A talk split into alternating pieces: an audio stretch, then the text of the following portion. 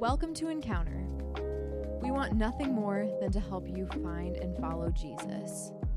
If you're a college student in central Illinois, join us Monday nights, ISU's campus. We'd love to see you there. Awesome. Hey, can you just do me a favor? Can we just give a round of applause to our uh, worship team tonight? I know they don't do it for the applause, but I hope you realize what an incredibly talented group of musicians you've got. And I know they've been different each session, so a lot of different musicians. And it's so you're so blessed to have that because worship is such an important part of our lives. And A, we get to just worship God and just uh, focus in on Him and just tell Him how amazing He is. But B, it, it takes away all the distractions of the world. When we're singing those songs, everything that was on our minds when we came in, all the stress, the homework, the tests, whatever it might might be, it just kind of fades away and we just focus in on God. And that's the best place to be. He wants our full, undivided attention, He wants our captive thoughts. And worship helps do that. And I know we're going to worship some more later on, and uh, it's going to be great because you've got some great musicians there. So I'm really, oops, I'm really enjoying uh, getting to worship along with you. So, but I'm going to talk for a little bit here tonight, maybe guide our thought process as we continue to worship later. Uh, we can be thinking through this. And, and I actually think that probably uh, tonight, from my experience as the pastor of this church in Washington, uh, this for us was the, the biggest thing that we needed to learn as a church. When we started Connect Church back in 2013, this was the most important thing to me personally to see at the heart of who we were as a church. And I'm hoping that tonight, when I'm done sp- speaking, this will become the most important part of your ministry here as well. So, to set up what I want to talk about, um, I'm going to go back to my story this morning. For so, I told you this morning that I did that trek up to the base camp of, base camp of Mount Everest, and it was an amazing experience. Um, but I was a little overwhelmed because I didn't know what I was getting myself into. I didn't know how strenuous this was going to be. So, I found out a year before I was going on this trek that I was going to be going on the trek. So, I'm like, I need to get into shape. I need to start riding my bike. I need to start getting out and about and hiking. I had this backpack that I used to fill with textbooks just to walk around to try and, you know, get the uh, idea of walking. But, but another thing I decided to do, I thought, you know what I need to do? I need to join a gym. And I knew if I joined just a regular gym, I would just kind of walk around all morning. Maybe I'd sit on an exercise bike and watch Netflix. And this wasn't really going to be the kind of exercise I really needed, okay? So just down from where our church is, there is a CrossFit gym. Yes. So I signed up for CrossFit, all right? Terrifying. So I, uh, I joined this CrossFit gym. Uh, they are kicking my butt every time I go. It's hard work. And what makes it worse is our instructor, the person who leads us every time, um, she, they, the, the gym itself has an Instagram account. And as we're doing all this stuff, she's going around, she's like taking pictures. And then later that day, you get these notifications, and you're like, oh no. And you zoom in, and you're like, yep, that was me this morning. And in my head, I really felt like I was nailing this. And then I look at it, I was like, oh, you look so stupid. Um, this was one of my favorite pictures. As you can see, I mean, clearly, clearly by the look of intensity on my face, I am lifting an incredibly heavy set of weights here. I mean, obviously I am by the look on my face there. Sadly, when you zoom out, I'm actually just jumping rope. that is literally the face I was making jumping rope. That's how hard it was for me to be a part of this gym. I've been very vulnerable with you here right now, guys. Look, this is me. This was me trying to get into shape. Let's get that off the screen very quickly. I'm, I'm embarrassed looking at it. But when I finished the trek back in May, it was amazing because every time I did it, I was thinking, I've got to do this, I've got to do this because I've got to be in shape for this, this great um, challenge I'm going on. So when I came back, and, and it did, it paid off. It, it gave me the fitness and the uh, tenacity I needed to make it up the mountain, and um, I was so glad that I did it. But I remember one of the very first uh, sessions I came back to after the trek, and I got there, and we're jumping rope and we're lifting things, and we're, you know, I'm sweating, I'm exhausted, and I'm thinking, I don't want to do this anymore. I'm not enjoying this. Like when the when the process, when the purpose, I should say, of why I was doing it was gone, now it was like hard work to get out of bed and get to the gym. But I carried on going. I still go to this day for two big reasons. Number one, the first reason is I need the exercise. I eat burgers with eggs on. Okay, so I need to be in a CrossFit gym for the sake of my health. So that's a big reason I go to try and stay healthy, to try and stay in shape. But you know what? There's a second reason I go. And that is that over the year of joining this gym, I didn't realize this was going to happen, but I started to build this community with these people who were in this class with me. I started to make friends with these people. I started to look forward to seeing them. And many of them don't know Jesus. Many of them aren't churchgoers. And as a pastor of a church, I don't get to hang around as much with people who don't know Jesus because all the people I work with they know Jesus. That's kind of one of the things we require if you're going to be a pastor at our church. Um, you know, we, we, I tend to be around Christ followers an awful lot. So I like being in this gym because I'm around these people. I pray for them. I try and share Jesus with them. I've invited them to church. Some of them have come and visited the church. If, if nothing else, I hope they get to see Jesus through me, the light and the love of Jesus shining through me. Because that's really important to me. And that's one of our values at Connect is that we want to connect our community to Christ. And that means we've actually got to get out around our community to be with our community. So we decided as a church when we launched back in 2013, we couldn't be a group of people who are going to just look inwards. That we would have to exist to meet the needs of those outside of the church. And that became our vision from day one. In fact, this morning in our session, we talked about how important it is to connect to one another, to have unity as a, as a group here at Encounter, to be connected on mission together. But one of the dangers of that is we become so connected and so close to one another that we start to turn inwards and this becomes kind of an, an inward looking group. We, we love the community, it's great, and we can't wait to be here because we're going to be with all of our friends. And, and someone may arrive for the very first time and they feel like, wow, I'm not sure if I belong here because everyone is friends with each other already. They all know each other, they've kind of got this inside feel. And we didn't want that as a church. We wanted to be a church that was known as a church that looked outwards. We had this picture we'd use sometimes, and it was this uh, illustration of this idea of a group of people standing in a circle holding hands. That was the, the community that we wanted at Connect. But they were stood in a circle, holding hands, facing outwards. Facing outwards towards our community that God had called us to reach. So we made this commitment in September of 2013 when we launched that we were going to be a church that helped meet the needs of our community. So we wanted to find out what was going on. We were talking to principals of, of schools and food pantries and uh, resource centers, to people from under resourced areas. We wanted to be a church that met the needs of our community. We had these grand ideas of uh, giving out backpacks at um, back to school time, of helping kids in school with maybe uh, gloves and hats and that kind of thing during the winter if they came from families who maybe they couldn't provide that kind of clothing. So we had all these ideas. And then just two months after we launched, on November the 17th, 2013, God put us to the test. He says, You want to be a church to help your community? Well, this opportunity showed up. It was a Sunday morning. We had church at the middle school, and um, I'm literally in the middle of my sermon, and I can see that people in the auditorium are kind of distracted. All their cell phones are buzzing, all their stuff's going on, and I'm like, kind of, what's going on here? And someone came up to the stage. They're like, Dave, we're all getting alerts on our phone that there's a tornado warning. So not just a watch, like one's been spotted. So we're like, okay, I'm going to stop the sermon right now. We need to all go to the locker rooms. And, and we live in Washington, Illinois. This happens fairly regularly. We go to our basements, you know, and, and normally it's just nothing to worry about. But this time we're in the locker rooms and we're getting texts now from people living nearby saying, yeah, it's touchdown in, in Pekin. It's touchdown in East Peoria. This is, this is for real. And then we're going out, we're looking, and we can see off in the distance this massive tornado, like for real tornado. Like at first, I couldn't, like, I was stood there at the back of the school looking out, and I couldn't figure it out because it was so wide, it was so big, it just looked like this cloud that was moving. But then as you kind of look, step back and look, you could actually see, no, this is a huge cloud, and it was coming our way. So I go back into the locker rooms and I try to tell a few people not to panic, but you know, let's, let's kind of gather up now, let's start praying, let's stay safe here. And, and we heard it. It came super close to our school. It was like a, a, a, train. It was like a massive noise, this massive noise, this shaking, this vibrating. People were scared, people were nervous, and by it went. And fortunately, it was a Sunday morning, so uh, many people weren't home. A lot of people were in churches, and no churches were hit by this tornado. And it went through town, but unfortunately, it did hit our town and did a tremendous amount of damage. I remember coming out of the school afterwards and looking at our parking lot, and there were some shingles gone off some of the roofs nearby. Um, I think I saw a car window or two was broken. We were like, wow, that was like for real. That was like pretty bad. And then we kind of started to make our way across to the next neighborhoods, and we realized, man, what we had was nothing. And I got some pictures here. This is where I live, just outside of where I live.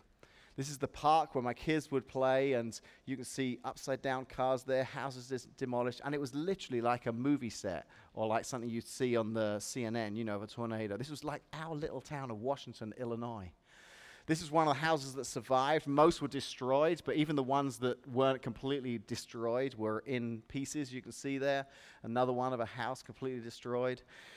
Um, again, just cars thrown. It's, it's, crazy. I was looking through these pictures today to select a few to put up, and, and still it blows my mind because I know what this park looks like now. And it just is crazy that just nine years ago, that park looks completely different, was covered in debris, cars upside down. You have no idea the power and the damage of this tornado. This was literally a, sh- uh, a picture I took across town. I mean, that's like seven or eight neighborhoods just completely leveled because that was the path it went. And I stood and kind of took a picture in the direction afterwards, the day after, of where the tornado went. This was the kind of power of that tornado. You imagine what one of those dumpsters is like. You guys have thrown garbage bags in dumpsters. I mean, look at how mangled it is. This was a car near where we lived. That was a stop sign that went through the roof of the car and out the back of it. It's just crazy. And then the house next door may be untouched. It was just bizarre, the power of this tornado. There's that poor smart car, not so smart now. I mean, listen, look at it. It's right through the license plate. I mean, what kind of power sends a pole that fast through a vehicle like that? And it was crazy. This tornado destroyed over 600 homes and businesses, 2,000 vehicles, and as a church, we're two months old. So we don't know what to do. We don't have a building. We meet in a middle school, but we knew that we'd already told people, no, we're going to be a church that meets the needs of our community. I'm thinking backpacks.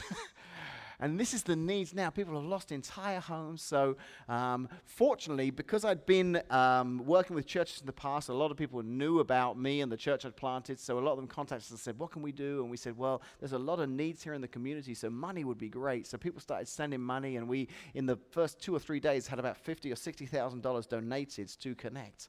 So we were able to go to families in the church and say, hey, we heard what happened, and I know insurance is going to cover it, but for now, what are the needs you have? Can we buy some groceries? Can we buy some clothes? Can we help cover a night in a hotel?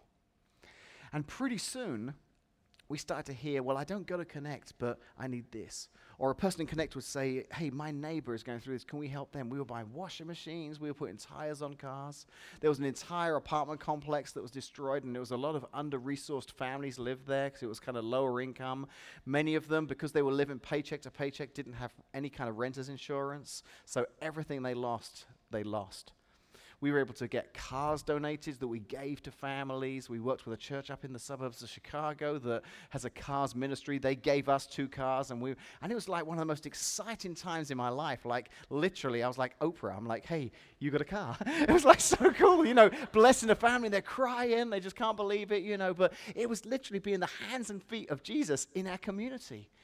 It was such an exciting time. And one of my favorite things was um, about a month afterwards, things got a little more organized, and some of the churches gathered together, and we would have these um, packets given to us each time we met, met once a week, and it would show a list of all the needs. And as churches, we would say, okay, we can meet that need, and another church would say, we can meet that need. So I would get the name and address of a family who had just submitted this need and I'd get to text them or call them and say, Hey, I'm Dave Jane, I'm from Connect Church. I'd love to drop this check off personally. Would that be okay? And they were always, Yes, absolutely. And every time I met with them, I always said two things. I said, Listen, as a church, we are so happy that we can bless you at this difficult time, show you the, the love of Jesus at this difficult time. And this check comes with no strings attached whatsoever. This is our gift to you. But if you are ever looking for a church home, we'd love to have you. You know, you'd be very welcome to come and visit Connect. And then, there's a second thing, and again, you can say no if you want, but um, I'd love to say a prayer for you. If you're open to it, I'd love to say a prayer for you. If you don't feel comfortable, that's absolutely fine. Every single person, complete, most of them completely unchurched, said, Yeah, would you please pray for us? I got to pray with so many families, just saying, God, bless this family through this difficult time. And then they started to show up. Some of these families started to show up at church. Do you know, I had one lady who said to me, I'm going to be there on Sunday. And Sunday came and went, and she never came. And I thought, oh, that's a shame the following Sunday, she was there. And I said, Hey, it's so great to see you here. Thanks for coming. She goes, Actually, she said, I came last week. She said, But I sat in the parking lot and I watched everyone keep coming in. She goes, And I just couldn't bring up the courage to go in because she'd never been to church in her life. And this was so scary. She had no idea what to expect. And I realized in that moment, as the pastor of this brand new church, these are the people I want to reach. These are the people I want to introduce Jesus to because they don't yet know him. The people who, who actually sit outside of church with a little bit of anxiety because they have no idea what to expect. So we tried to create this culture at Connect where unchurched people would feel welcome, where, they, where we expected that they were coming. As they came in, where they felt like they belonged. And I want to encourage you. We talked about it this morning how incredible it is to connect to one another, but not at the detriment, not at the expense of connecting with our friends on campus who don't yet know Jesus. Because I think God's got a plan to use some of you to reach some of your friends. In fact, I've, I've had some wonderful conversations with a lot of you since I've been here. And some of the, my favorite conversations have been with, with people. I spoke to two people now, two guys, who have told me their story of no, I didn't grow up in church. But I made a decision to follow Jesus while at school because of encounter. Someone invited me to encounter, and that's where I discovered Jesus for the very first time.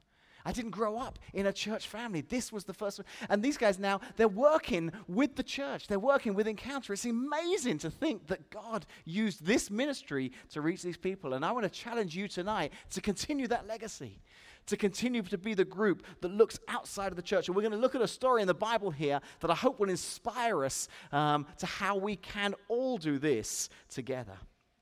It's in Acts chapter 8. It's one of my favorite stories. And Acts is a great book in the Bible because Jesus has, has come and gone, he's risen again, and now it's up to the disciples and the beginning of the church. And it's like the most exciting book because you get to see the, the growing of the church, the, the, the explosion of this brand new church. And everything that Jesus did is coming to pass as this church begins to grow. People are becoming Christians, and there's a, a disciple by the name of Philip. And Philip is talked about in Acts chapter 8. If you want to read along, it's in Acts chapter 8. And in verse 26, it says, As for Philip, an angel of the Lord said to him, Go south down the desert road that runs from Jerusalem to Gaza. Now, some of us have already written us out of this story because we're like, well, I don't remember the angel of the Lord ever telling me where to go. Okay, so, so, so don't think that just because you haven't heard the angel of the Lord tell you where to go. Basically, Philip is going where God has told him to do. He's, he's on, a, on a journey south of this road. So he started out and he met the treasurer of Ethiopia, a eunuch of great authority under the Candace, the queen of Ethiopia. This eunuch had gone to Jerusalem to worship and he was now returning. Seated in his carriage, he was reading aloud from the book of the prophet Isaiah. The Holy Spirit said to Philip, Go over and walk along beside the carriage.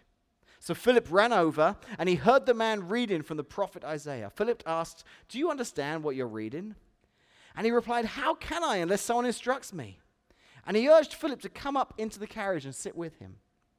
The passage of scripture he'd been reading was this He was led like a sheep to the slaughter, and as a lamb is silent before the shearers, he did not open his mouth.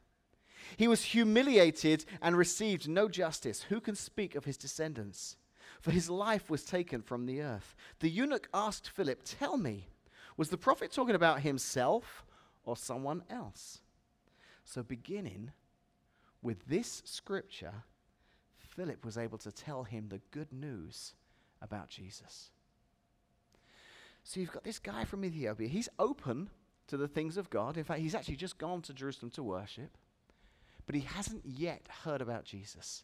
He hasn't yet discovered Jesus. He hasn't heard the story of who Jesus was and why he came and the transformation that he can make in this guy's life. And God knows this. And God wants this guy to know Jesus because he wants all of our friends to know Jesus. So Philip is sent on this journey and he happens to come across this guy, and Philip is able to tell this guy all about Jesus. And as I read this story, I love it because it's such a great story. It's, it's, a great story about somebody discovering Jesus, but there's a couple of things in this story that I'm like, man, I could do that. That's, that really is kind of simple. I could do something like that. So we're going to look at it now together because right after this, Philip baptizes the Ethiopian and then uh, he continues on to the place God had called him to do. But this is a transformational story in the life of this Ethiopian. But let's, let's look at it in the context of, of our college campus, our ministry here at Encounter. Philip was simply following the course that God had him on. He was headed south down a desert road. And yet at the same time, God was at work in the life of this Ethiopian eunuch. Can you imagine that? I mean, just picture that looking down from heaven. Okay, so Philip has no idea who he's going to meet. This Ethiopian has no idea who he's going to meet. But God says to Philip, Hey, I want you to go this way. And at the same time, this Ethiopian just happens to be reading this book. And God's like, hey guys, check this out. Watch, you ready? You ready? Ready? Now. He's like setting it all up for this incredible encounter to take place. Every one of you is on a road today. It's a road that will hopefully one day lead you to a college degree. I know that's your uh, goal here, that hopefully at the end of this road there will be some kind of diploma that will take you to the next stage of your life. But there are people that God is already preparing who you're going to meet on the road that you're on. And meanwhile, He's at work in their lives. Some of them, like the two young men who I've already talked to this weekend, they had no idea they were coming to college to have an encounter with Jesus. But God was already preparing their hearts, He was already at work in their lives. And as you are moving down this road that God has you on, you're going to come in contact with someone who God's pursuing. And you know what you have to do in that moment? Here's the best part you don't need to preach a sermon. You don't need to know all 66 books of the Bible in order, so in case this person says, Hey, could you list all the books of the Bible? I'm really interested. And you're like, I don't memorize them. I did when I was a kid, but I've forgotten them now. You don't have to know all the scriptures off by heart. We just need to do what the Holy Spirit asked Philip to do go over and walk along beside the carriage. Go over and walk along beside the carriage. You're like, seriously, God? That's all I've got to do? That's all Philip did. All God had him do was just go over and walk along beside the carriage. At Connect, we realized this was the greatest thing we could do as a church. Just find ways to do life with people in our community who don't yet know Jesus. Encourage the folks who are going to call Connect their church home. Hey, don't just come here for what you can get. Look for opportunities just to walk alongside. Maybe it's a CrossFit gym, but walk alongside someone who doesn't yet know Jesus. That's all you have to do. I think sometimes followers of Jesus have a hard time with this because it can be kind of scary to be around people who don't know him. We may shy away. Sometimes we think it's safer to just stay around people who think like us and believe the same things we believe. But if these people who don't know Jesus, the only chance they're ever going to have of discovering him is if someone walks alongside the carriage that they are in. So at Connect, we were so determined to do this right that we, we very sh- publicly shared the philosophy we had as a church. And our philosophy at Connect is we want to be a church where people can belong, believe, behave. Belong, believe, behave. I'll explain what I mean by that. So it was this, this simple idea we had that as a church, as a brand new church, we want to be a place where people who come on a Sunday morning for the very first time, they feel like they belong. We've created the greatest environment for them. So when they come, they feel welcomed, they feel accepted. There's no judgment. Wherever you're coming from in life, you just you come along. On Sunday mornings when I teach, very regularly I'll say things like, you know, it's great having you here this morning. Maybe you've not yet made a decision to follow Jesus. That's great. We're happy that you're here. You might still just be kicking the tires, and, and that's cool, but we, we love having you here. And I try and speak in a way that even if people haven't made a decision to follow Jesus, they still understand what it is we're talking about because we've created this environment where people can feel like they belong.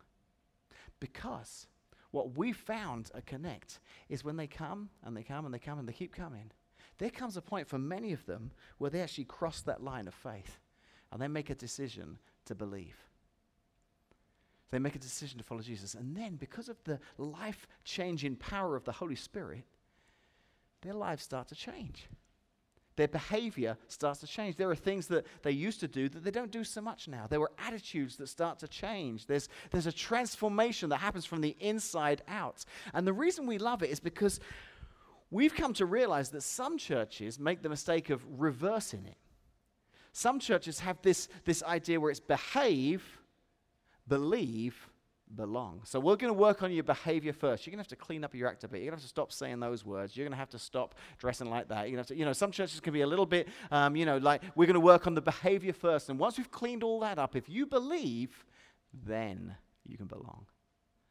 And we want to be the complete opposite of that. We want to create. Now it got messy because it, it meant there were people who came to connect who, you know, were still a bit rough, still hadn't figured things out but they felt like they were welcomed and they felt like they belonged. Last night, I talked to one of these guys. I'm going to mention him by name, Zach. He's a great guy.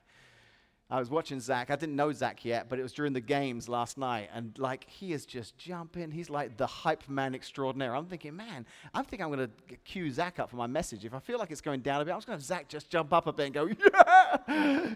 just kind of build it up. There he is. I see him now grinning away. Yeah! Zach tells me his story last night that when he arrived on campus, he wasn't a follower of Jesus. He introduced me to the young man last night who invited him to encounter, who baptized him. He's now here leading you guys. He's got a fantastic story. And do you know what? Without any prompting, Zach said to me last night, he says, The great thing was, Dave, when I came to Encounter, they just had, it was this wonderful place where I could belong and believe. I was like, Dude, that's my message tomorrow night. He's, and he said it. So I love that that's part of who you are, that you're creating this place, that your friends come. Maybe you're here this weekend because someone invited you. You're still, you feel like you belong, but you're not even sure if where you're at on the believe thing. That's absolutely awesome. I'm so glad you're here. I hope you've seen something in the lives of the people around you that you're like, I'm not sure what I believe about God, but I cannot deny that there is something going on in these people's lives. They are really excited about this. They are really, uh, this is something that's very real to them. I hope you leave this weekend transformed. I hope you come to believe in Jesus the way we believe in Jesus. And I love that Zach said, you know, this is the environment we're creating. So, so it's brilliant because in those first few years at Connect, we had so many new people who came and so many who didn't grow up going to church. And I love it. I loved it because it just made things exciting when you were teaching and preaching and talking about Jesus and talking about the Bible. I can remember one Sunday early on in Connect, it was a, a group just like this. I was stood speaking, and we were going through Joseph in the Old Testament.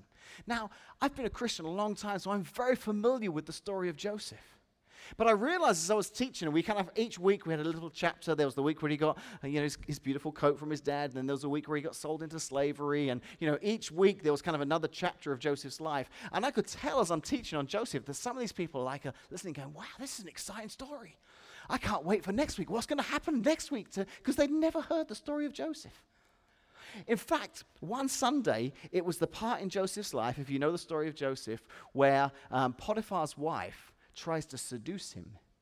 He's, a, he's the head of Potiphar's household. He's like the, the top slave in Potiphar's household. He respects his master. His master is out one day, and Potiphar's wife tries to seduce him. Because he's a good man with integrity and he respects his boss, he's like, No, I'm not having it. He runs out of the room, and in the course of running out, she grabs his cloak, but rather than get it back, he just scarpers out of the room. That was an English word, scarpers. He, he runs out of the room, leaves his cloak behind. She's so mad that when Potiphar gets home, she says to her husband, He tried to seduce me. I'm not joking. When I said that line, there was a lady sat right about here on the third row. I said, He tried to seduce me. She goes, She's like, I did not see that coming. I mean, that was like the, the response. she was so caught up in this story, Joseph, and it caught me off guard because everyone heard it. It was like, whoa. But this was the very first time she'd heard the story of Joseph. And it reminded me, man, I forget sometimes that I'm very familiar with the story of Joseph. I'm very familiar with the story of Jesus. But there are some people here in my church this morning, this is the first time they've heard about this, and I love that because I want them to learn about Jesus. So I knew that our, our culture was working. We were creating this space where people could belong, believe, and behave. And it was because we were willing to go into the community and walk alongside the carriage. So once we've chosen to position ourselves next to the carriage, the next step, again, is so easy. God told Philip just to listen. Just Philip ran over and he heard the man reading from the prophet Isaiah. As I said earlier, once we realize that God's at work in the lives of other people around us who don't know Him, all we have to do is listen. We don't have to force anything because as you listen to your friends who don't, know yet, who don't yet know Jesus, you're going to start to hear the God story that's going on in their lives. They don't know it's God, but you're going to see elements of Him at work in their lives and you're going to be very aware of what's going on. Philip heard the guy reading Isaiah and he says, Do you understand what you're reading? And the eunuch basically said, No, I need help understanding here. And so, beginning with this same scripture, Philip told him the good news about Jesus. Philip didn't answer any questions this guy wasn't asking. Sometimes we can be so keen to talk to people that we forget to actually just listen. And I think you'll find, especially amongst your friends who don't yet know Jesus, just listening to what's going on in their lives, you're suddenly going to be aware of something like, wow, that's, that's God. God's doing something in this person's life. You might say, Do you understand why you feel like that? You know, maybe a friend says something like, Man, it's just so hard because sometimes I just feel so alone. I feel so empty. I feel like there's got to be more to life. And you're like, I know what that is. Because I've met Jesus and, I, and I've found that answer. And you can say, Do you understand what that is? You get to share with them if you'll just listen for what God is already doing. Start where He, this is what Philip did. He started where He was at and told him the good news about Jesus. And there's an author by the name of Philip Yancey, and uh, he's written some wonderful books. And he, he talks us in one of his books. He recalls a visit he had to a, uh, South Africa and an interview he had there with a lady by the name of Alison Quinn of Prison Fellowship. He says this In South Africa, I met a woman named Joanna, an ordinary suburban woman. She and her husband had some education here in the US, and then they went back to South Africa. They were involved in the anti apartheid movement, which was very successful. So she started praying. And the Lord's Prayer includes the phrase, Thy kingdom come, thy will be done on earth as it is in heaven. So she would pray, Lord, show me a place where that's not true, where your will is not being done on earth as it is in heaven. Because we're supposed to be, as followers of you, part of the solution. Soon, she found out that the most violent prison in South Africa, a prison by the name of Pollsmoor Prison, was just minutes from her home. That year, the prison recorded 279 acts of violence, almost one a day. It was run by gangs. You'd actually get points by stabbing somebody in another gang. If you stabbed a warden, you'd get extra points. It was extremely overcrowded, as were many prisons. So she thought, well, that's not right. So she started going every day to visit this prison. 365 days. She didn't skip Christmas, she didn't skip Easter, because she knew that these prisoners needed stability, something that they could count on. The year after she started going, there weren't 279 acts of violence in the prison, there were two. So from 279 one year, a year later of her going every day to visit these prisoners, two. The transformation was so amazing that the BBC, British TV, sent a camera crew from London to figure out what had happened in this prison. Yancey says, When I finally met with Joanna and her husband, I said, I think what you've done here is amazing, but tell me, what happened here? These guys are murderers, they're rapists, they're monsters, and you just go in and act like it's a youth group, and you change the whole prison. He says, What really happened? And I love this. It says, She looked at me kind of shocked that I would ask such a question. And she said this line that I've repeated many places in the world because it so struck me. She said, Well, of course, Philip. God was already present in Pollsmoor prison. We just had to make him visible. She said, God was already there.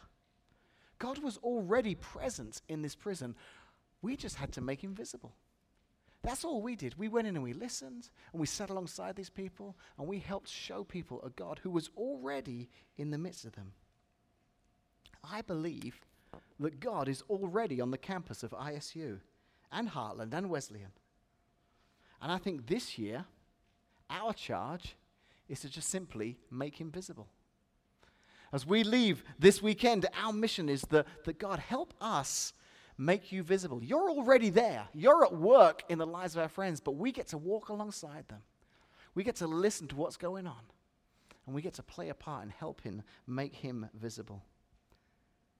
I think my favorite, some of my favorite parables that Jesus tells can be found in Luke. There are three in a row. One's about a lost coin, one's about a lost sheep, and then one's about a lost son. Sometimes we call that the prodigal son.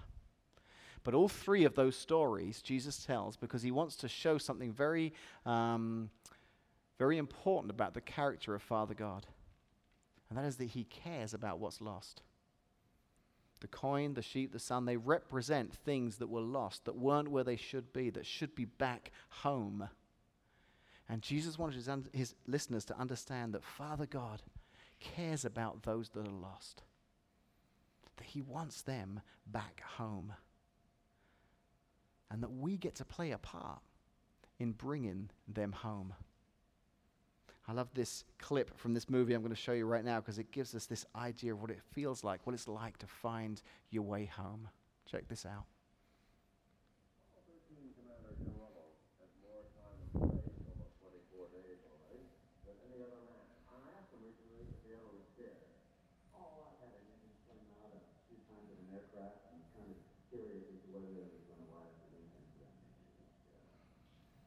Well, you things can you work out? Is there, was there an instance in an airplane emergency when you were called here? Uh, well, I'll tell you, I remember this one time, I'm, uh, I'm in a Banshee at night in combat conditions, so there's no running lights on the carrier. Uh, it was a Shangri-La emergency in Japan, and my, my radar had jammed, and my homing signal was gone because somebody in Japan was actually using the same frequency, and so was, was leading me away from where I was supposed to be. And I'm looking down at a big black ocean, so uh, I flip on my map light, and then suddenly,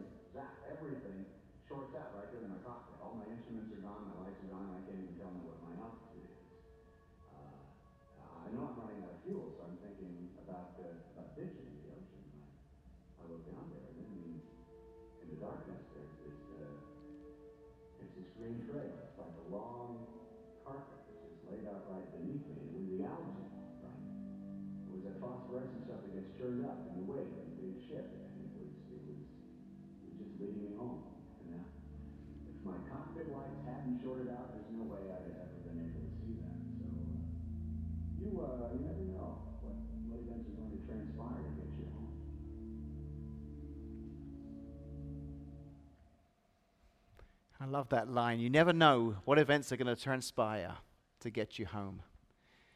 Jesus is pursuing right now. We're here, but right now, back on the college campus, there's things going on in the lives of our friends.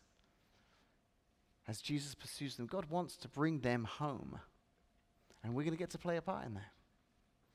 So, as we close out this evening, before we go back into worship, we're going to pray a little bit like we did last night. And I'm going to pray a bit, and then we're going to pause in silence. And I'm going to give you a chance to just kind of pray in your seats where you're at. And, and here's what I want you to pray. And it's, it's going to be a, a great prayer to pray because we haven't got to pray in faith and have our fingers crossed because we got guys like Zach sitting here who are the answers to the prayer we're going to pray. We're going to pray, God, help us.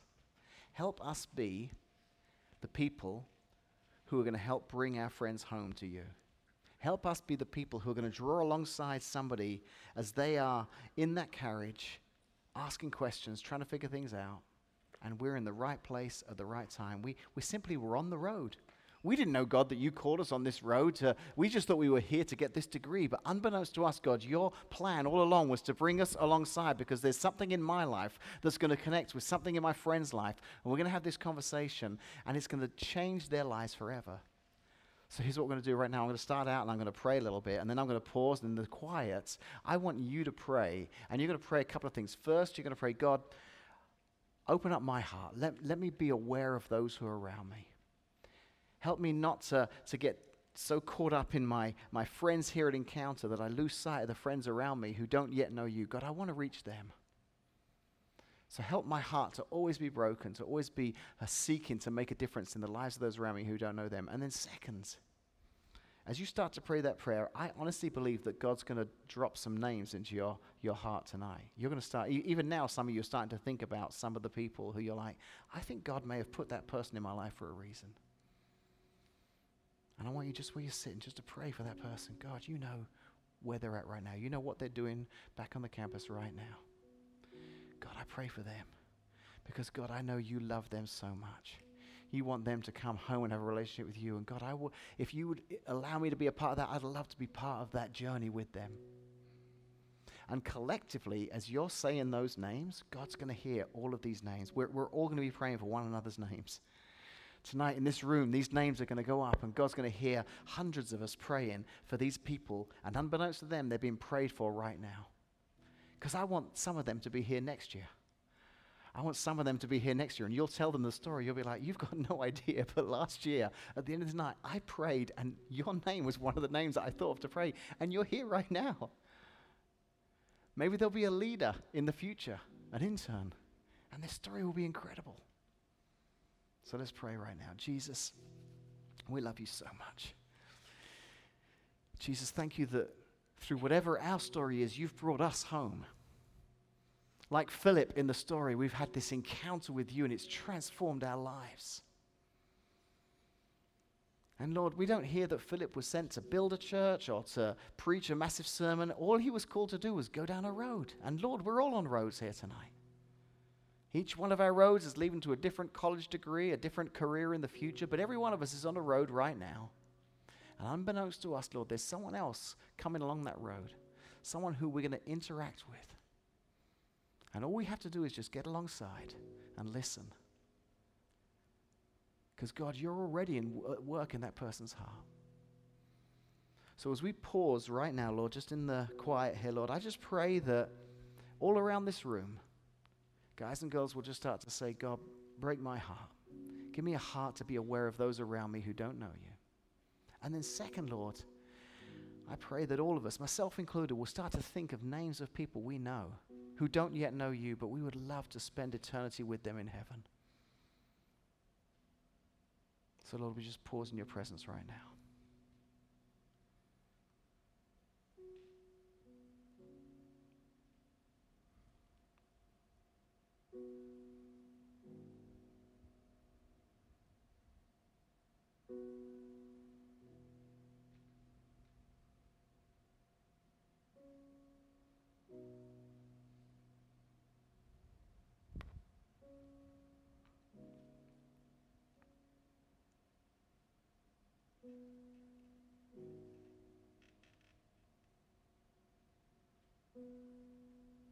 God, I believe that we don't see it, but in the heavenly realms right now, names were were being brought before you, Lord. And I just pray, Lord, it would be it would just be one corporate prayer that came up from us all. We were all here praying together. Whatever name we we thought of, Lord, whatever person we prayed for, let us realize that hundreds joined us in praying for that person tonight. Lord, there are people here tonight who wouldn't be here were it not for the fact that someone invited them to encounter. Someone told them their story. Someone came alongside their carriage and listened to what was going on in their lives. We want the same to happen in the future to others. So, Lord, allow us to play a part in that.